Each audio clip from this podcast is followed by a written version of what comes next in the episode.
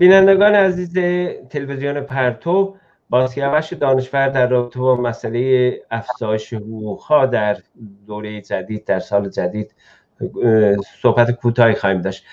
سیاوش دانشور اخیرا کمیسیون کارگری مجلس عنوان کرده که برای حقوق های سال آینده یه افزایش چهل درصدی رو می‌خوان عنوان بکنن. حتی اکثر حتی اقل چهل درصد به حقوق ها افزایش پیدا بکنه. فکر می‌کنیم که در این اوضاع اقتصادی چهل درصد می‌تونه جوابگویی به زندگی مردم و کارگران باشه تو ایران؟ این کمیسیون به اصطلاح کارگری در واقع کمیسیون طرفدار کارفرماها هستش. خب فقط یه حرفی زده یه وعده یه شریعت نداریم در مورد وزیر کار در مورد به اصطلاح همسانسازی مستمری بازنشستگان همین صحبت رو کرده فعلا وعده است هیچ اتفاقی نیفتاده. حتی اگه اینم اضافه بکنن تازه متوسط حقوقات و دستمزدا میشه پایش. در واقع سه چهار برابر هنوز زیر خط فقر رسمی. خط فقر رسمی در ایران الان ده میلیونه. با حدود دو میلیون دادن و چل درصد اضافه کردن تازه معلوم نیست که این گیرودار اینا چی به سرش میاد. هنوز هیچ حرفی نزدن. تورم و گرانی فقط توی همین یک ماه در بسیاری از کالاها به اصلا اینطور خودشون نشون داده که چند برابر شده قیمت ها ساعتی و دقیقه قیمت ها بالا میره. اینا زحمت کشیدن دارن جلسه می‌ذارن یه درصد ناچیزی رو میگن. این جواب نمیده. راه حل اعتصاب به راه حل افزایش دستمزدها و گرفتن یک معیشت پایه برای همه مردم ایران به در این دوران کرونا اعتراض و اعتصاب کارگری. و تازه در اعتصاب کارگری جاهایی مثل نفت و پتروشیمی و کارگر متخصص که کارفرما رو پیمانکارا رو وادار کردن به مبلغ معینی که اونا پیشنهاد کرده بودن به عنوان سطح دستمزد ببینید در در آوردن بعد یه مدتی زیرش زدن. در نتیجه اینا یه زور پشت رو سرشون نباشه. قدرتی به اصطلاح بیرون رو سرشون نباشه. نشه خفت اقتصادیشون رو گرفت. اقتصاد و تولید و خوابون اینا پای چیزی نمیرن. سرمایه‌داری ایران کشوری دولتی حکومتیه که روی استثمار کار ارزان و یه دیکتاتوری اختناق میچرخه و روی بیحقوقی کارگر میچرخه. موضع کارگر باید پایین باشه. الان هم بهانه تحریم و بسیاری مسائل دیگر هم دارن. همینجوری پایین دارن نگه میدارن. به مفتخوره که در مجلس نشستن بالای 200 میلیون پول میدن. به کارگری که صبح تا شب توی کرونا داره کار می‌کنه دو میلیون حقوق میدن و الان دارن از 40 درصد اضافه صحبت می‌کنن. باید خجالت بکشن. کارگرها یه دستمزد شایسته و در خور و جوابگوی زندگی انسان امروز میده با استانداردهایی که در قرن 21 هست و اون جامعه اینقدر داره که به اینو بتونه تامین بکنه. و اینو حکومت اسلامی نمیده. اینو باید به هر درجه که مقدوره با زور اعتصاب و اعتراض کارگری از حقوقش بیرون کشید و اینکه تمام جامعه پشت سر این باشه که معیشت معیشت پایه حق مردمه سلامت حق مردمه و این وظیفه دولت. وظیفه دولت هر دولتی با هر اسمی با هر رنگ پرچمی باید این وظیفه رو به رسمیت بشناسه. اگه نمی‌تونه بشناسه باید بذاره بره.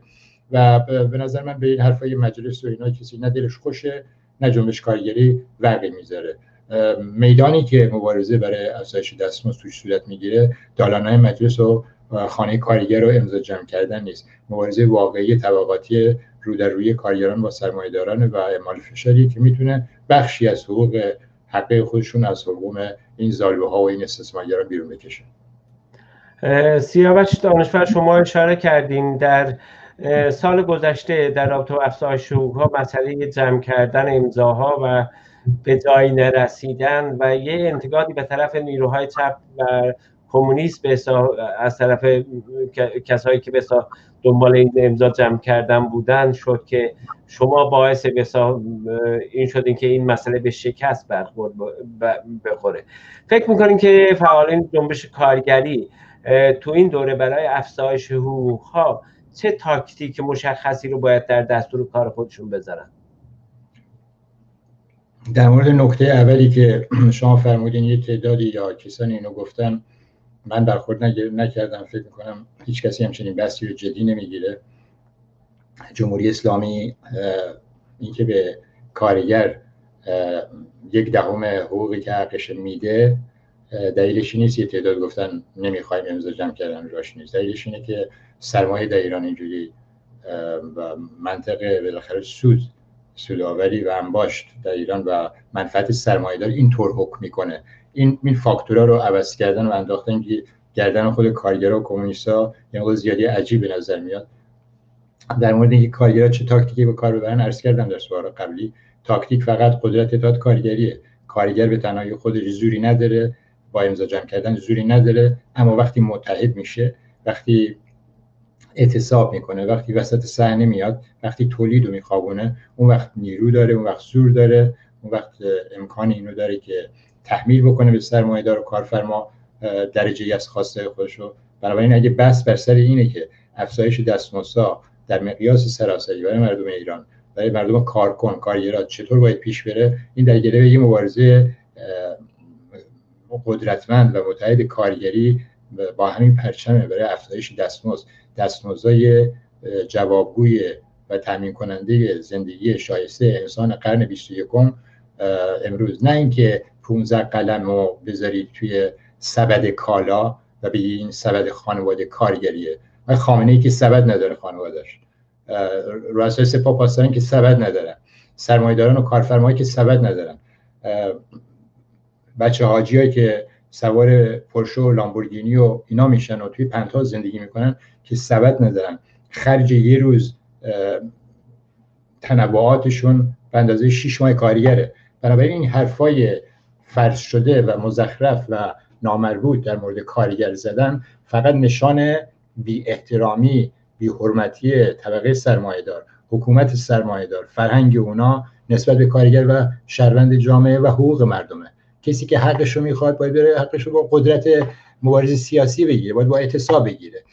به جز این تو تاریخ بشر ما سراغ نداریم کسی حاکمی بیدار شده یه روز چشماشو به هم مالیده و گفته من امروز دلم می‌خواد مثلا به مردم بیمه بیکاری بدم یا اینکه حق تشکر بدم یا اضافه دستمزد بدم. خیر همه اینا مسئول مبارزه کارگریه مسئول مبارزه متحد کارگریه. امروز هم باید همین کار کرد بشه به نتیجه رسید.